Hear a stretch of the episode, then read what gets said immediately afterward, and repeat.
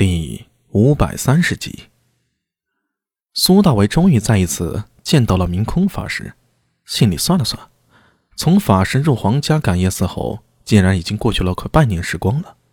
皇家的寺院等闲不能进出，苏大为心里隐隐有所猜测，不过还是急忙抱拳向明空行礼道：“啊，见过法师。”阿弥，你怎么？明空的语音里透着嗔意，苏大为挺起腰来，冲着他笑嘻嘻的说道：“礼不可废呀，姐姐。”这还差不多。妩媚眼神扭转，抿嘴轻笑。王福来陪在他身边，点头哈腰的，似乎比平时啊更显奴才相。法师，留神点儿，这路啊有些不平整。他走在明空侧后方，落后半个身位。见前方有块泥土疙瘩，又第一个跳出来，用脚使劲跺着，还朝苏大为瞪眼道：“苏大人，这地呀得弄平整一番，要是崴到法师的脚了，可如何是好？”呃，苏大为有些无语啊，这王福来怎么变得有些怪怪的呀？之前见自己还一口一个阿弥兄弟，这次称呼也变了，在明空法师面前，好一副狗腿子样啊！呃，姐姐，你在感业寺中修行，怎么能出来啊？苏大为见明空颇有兴致，一边跟着他在院里四处看看，一边好奇的问道。至于聂苏和周良，则跟在苏大为身后。啊，哥，你看小月！突然，聂苏喊了一声，苏大为顺着他的声音和手势看过去，只见在小院的一处假山上，那只黑猫小玉，不知何时盘踞在山顶。一双眼睛透着幽幽的冷光，无声的看着众人。啊，小月！明空喊了一声，黑猫眼神微闪，毫不犹豫的从山上一跃，直接扑入法师的怀里。喵！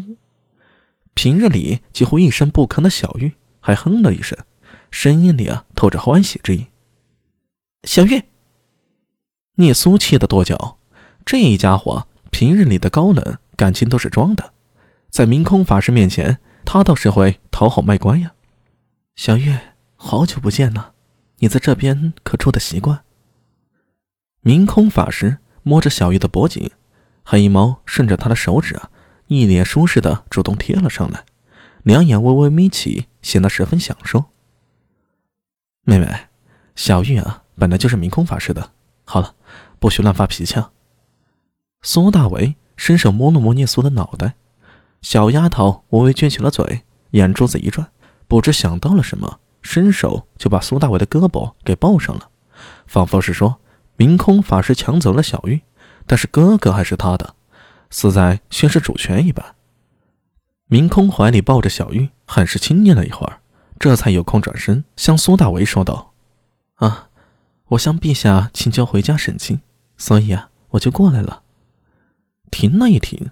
没等苏大为消化完，他接着又说道：“皇家寺院虽好，但是内中就太冷清了些，终日啊，只有王福来陪在身侧。”王福来忙弯着腰，把头垂了下去：“呃，能伴随法师是我的福气。”明空摇了摇头，继续说道：“我想出来看一看，想看看我的家人，但是想来想去，但似乎也只能来这里见见你了。”苏大为一时愣住了，聂苏抱着他的胳膊，一双大眼睛忽闪着，不知在想什么呢。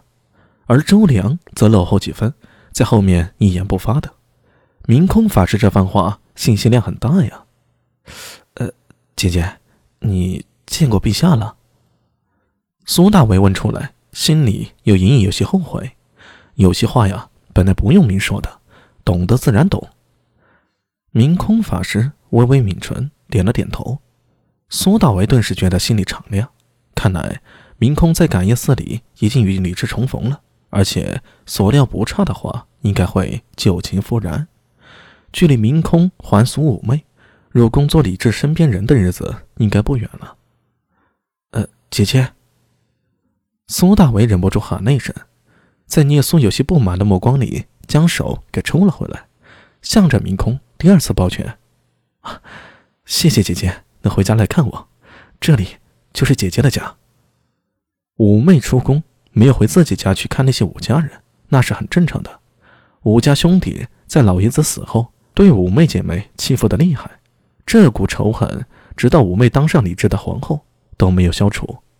对五妹来说，出宫还真的不知去哪里见亲人呢？见母亲吗？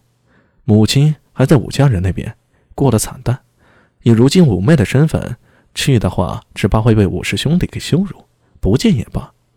至于两个姐妹，大姐武顺已嫁作人妇，小妹武英亦是如此，嫁出去就是别人家的人了。以明空如今的身份，似乎不太方便去探望她。思来想去，选择出感业寺的她，竟然只能来苏大为这里。苏大为也正想清楚这一点呢，才郑重的向武顺抱拳，才郑重的向武媚抱拳，也希望这位日后的女皇姐姐能够记住眼下的香火情分。